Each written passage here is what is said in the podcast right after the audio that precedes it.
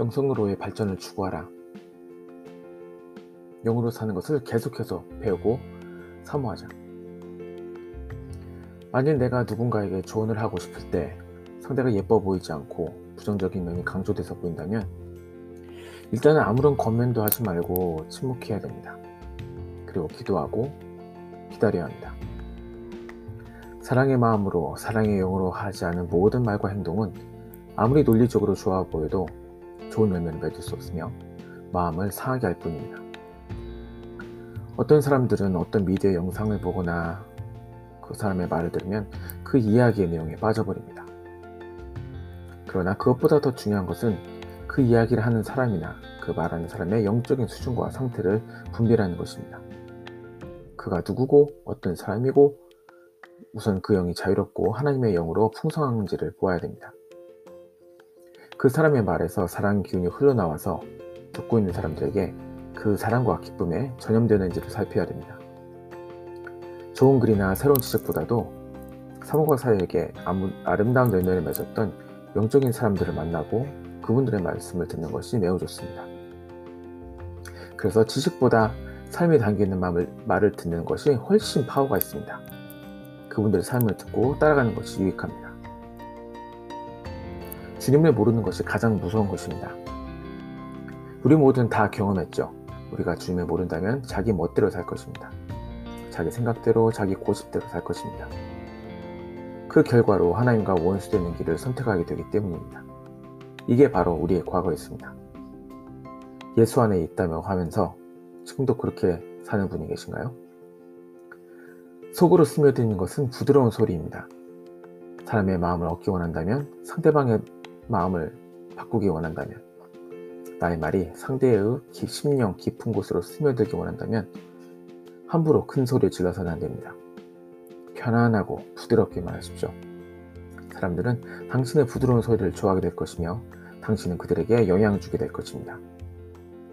영이 성장하고 확장해야 사랑할 수 있습니다. 영에서 사랑이 나오며 육체에서는 미움이 나옵니다. 어떤 사람이 손으로 말을 하려고 아무리 다짐하고 마음을 먹어도 그것은 불가능합니다. 왜냐하면 입은 말을 하기 위해서 지어진 것이기 때문입니다.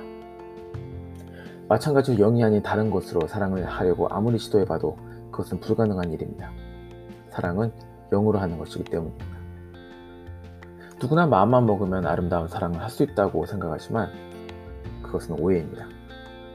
영을 발전시키지 않은 사람이 사랑의 열매를 맺는다는 것은 너무나도 힘든 일이거든요. 영의 교육을 인식해야 보호가 됩니다. 사람과 사람이 만났을 때 그 만남 속에는 상호 간의 영의 섞임, 교통, 흐름, 전쟁 등의 상호작용이 항상 있습니다. 그렇기 때문에 우리가 어떤 사람을 만나느냐에 따라 그 사람이 가지고 있는 영적 어두움의 기운을 접촉하고 그 기운이 묻어올 수 있습니다. 그리고 또한 아름답고 풍성한 영적 영향을 받을 수도 있습니다. 내가 60 정도의 평안이 있고 상대방이 30 정도의 불안이 있다면 내가 가지고 있는 평안 30을 나눠주게 됩니다. 하지만 반대로 내가 30 정도의 포용을 가지고 있고 상대방이 50개의 비난과 정죄를 가지고 있다면 난 20개의 정죄 영을 받아 가지고 돌아가게 될 것입니다. 그래서 좋은 말을 해주러 만났다가 도리어, 도리어 역류 현상을 경험하게 되죠. 그래서 만난 이후에 머리가 아프고 영의 기운이 쭉 빠지게 됩니다. 내가 누구를 만나고 오면 반드시 씻어내야 합니다. 밖에 나갔다 오면 손을 씻고 몸을 씻는 것과 같은 원리입니다. 예수님의 보혈로 나의 영과 혼과 이곳 씻어 정결케 하는 과정이 필요합니다. 왜냐하면 영은 내가 인식하든 못하든 교류하기 때문이죠. 기독교의 중심은 교훈이 아니고 사람이고 하나님과의 관계입니다. 모든 종교에는 그 중심이 되는 철학, 가르침, 메시지가 있습니다. 그리고 그러한 교훈과 메시지에는 윤리, 도덕적으로 좋은 가르침이 많습니다. 그러나 기독교는 일반 단독 종교와 아주 중요한 차이점이 있습니다. 다른 종교는 그들이 전하는 메시지와 교훈에 치주할 뿐 부처나 공자와의 관계를 가르치진 않습니다. 불교에서 부처 안에 거하라고 말하거나 유교에서 공자가 너의 소망이여 공자를 먹고 마시라라고 가르치지는 않거든요. 그러나 기독교의 중심 메시지는 주님의 가르침보다는 바로 주님 자신과의 교제이며 주님을 알고 주님을 구하는 것입니다. 결국 승리의 삶은 차원의 문제입니다.